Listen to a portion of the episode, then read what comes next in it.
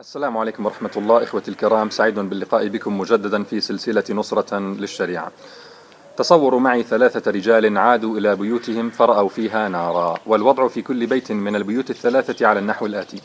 الماء في الحديقة قليل بينما من أضرموا النار يمدونها بالوقود ليزيدوها اشتعالا. الجيران لا يريدون أن يساعدوا. النار وصلت إلى غرفة الأولاد وهم محاصرون بها والزوجة تكاد تختنق من الدخان. والنار في طريقها إلى الخزانة التي فيها تحويشة العمر. أصيب كل رجل من الثلاثة بالذهول فهو لا يعرف ماذا يفعل أيبدأ بإطفاء النار وأية نار يطفئ بالماء القليل؟ أم هل ينشغل بقتال الذين يصبون الوقود على النار؟ أم بإسعاف زوجته؟ أم بإخراج أولاده من غرفتهم أم بإنقاذ تحويشة العمر؟ أم بإقناع جيرانه القساة واسترحامهم ليهبوا لنجدته؟ هنا تصرف كل رجل من الثلاثة بطريقة مختلفة. الأول رأى زوجته المختنقة في رمقها الأخير فأخرجها من البيت ليسعفها بملابسها البيتية والرجال حوله يشاهدونها. كما أنه ترك النار تأكل الخزانة التي فيها تحويشة العمر لأنه انشغل بإخراج أولاده المحاصرين بالنار. هل هذا الأول مسيء؟ لا طبعا ليس مسيئا. فهو انشغل بالأهم عن المهم. فحفظ نفس زوجته مقدم على سترها وحفظ نفوس أولاده مقدم على حفظ المال. الثاني انشغل بإطفاء النار المتوجهة إلى خزانة ماله وترك زوجته المختنقة وأولاده المحاصرين. ثم صلى ركعتي نافلة وأطال السجود ودعا الله أن يطفئ النار بخارقة من عنده. هل هذا الرجل مسيء؟ طبعا هو مسيء لأنه انشغل بحفظ المال عن حفظ النفس. ومع أن الصلاة أحب القربات إلى الله لكنها في هذه الحالة شغلته عن واجب الوقت الذي لا يجوز الانشغال عنه ألا وهو إنقاذ زوجته وأولاده. فلا يجوز له أن يصلي في هذه الحالة. الثالث كانت زوجته في الأصل مدخنة وأولاده يضيعون أوقاتهم على ألعاب الكمبيوتر وجيرانه يكرهونه لأنه لم يكن يسمح لهم بإقامة حفلات رقص وغناء وشرب في بيته. والآن العصابة التي تصب الوقود على النار تطالبه بأن يعيرهم زوجته ليلة واحدة.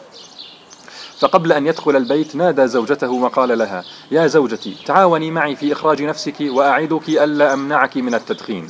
يا أولادي اسمحوا لي أن أساعدكم وأعيدكم بالسماح لكم باللعب على الكمبيوتر كما تشتهون. يا جيراني تعالوا ساعدوني في إطفاء الحريق وسأعطيكم نسخة من مفتاح البيت تفعلون فيه ما تشاءون. أيتها العصابة الموقدة للنار؟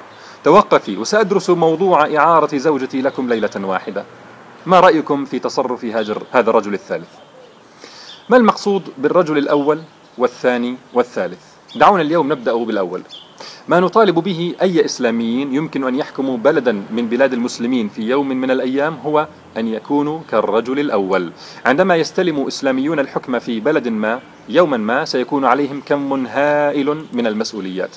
مقاومة العدو الخارجي وكبت المناوئين للشريعة من العلمانيين والمنافقين والعملاء والقضاء على الفتن والتنازعات الداخلية وبناء نظام اقتصادي إسلامي قوي وإبطال العقود المخالفة للشريعة ووقف تعاطي الربا وتربية الجيش تربية إيمانية وتغيير قياداته الفاسدة وصناعة الأسلحة وإعداد العدة وتأسيس جهاز قضائي يحكم بالشريعة وأطعام الجياع وتوفير العلاج ومنع الاحتكار والرشوة والغش وتوفير العمل للعاطلين عن العمل والقضاء على الخمر والمخدرات والحشيش ومنع الاختلاط في أماكن التعليم والعمل وإشاعة أجواء عامة نظيفة لا تستثار فيها الغرائز وإعادة صياغة المناهج التعليمية والإعلام صياغة إسلامية صحيحة وإيقاف الجرائم وإقامة نظام عقوبات إسلامي للمخالفين ورد المنتهبات التي انتهبتها الطبقة الفاسدة إلى المجتمع وتعليم الناس ما يلزمهم في دينهم ودنياهم وغير ذلك الكثير الكثير. هذا كله داخل في مصطلح تطبيق الشريعة. هذا كله من تطبيق الشريعة. هل يستطيع أي نظام إسلامي أن يفعل ذلك كله دفعة واحدة؟ وفي اليوم الأول من استلام الحكم؟ طبعا لا. إذا ما المطلوب منه؟ هذا ما سنعرفه في الحلقة القادمة بإذن الله. والسلام عليكم ورحمة الله.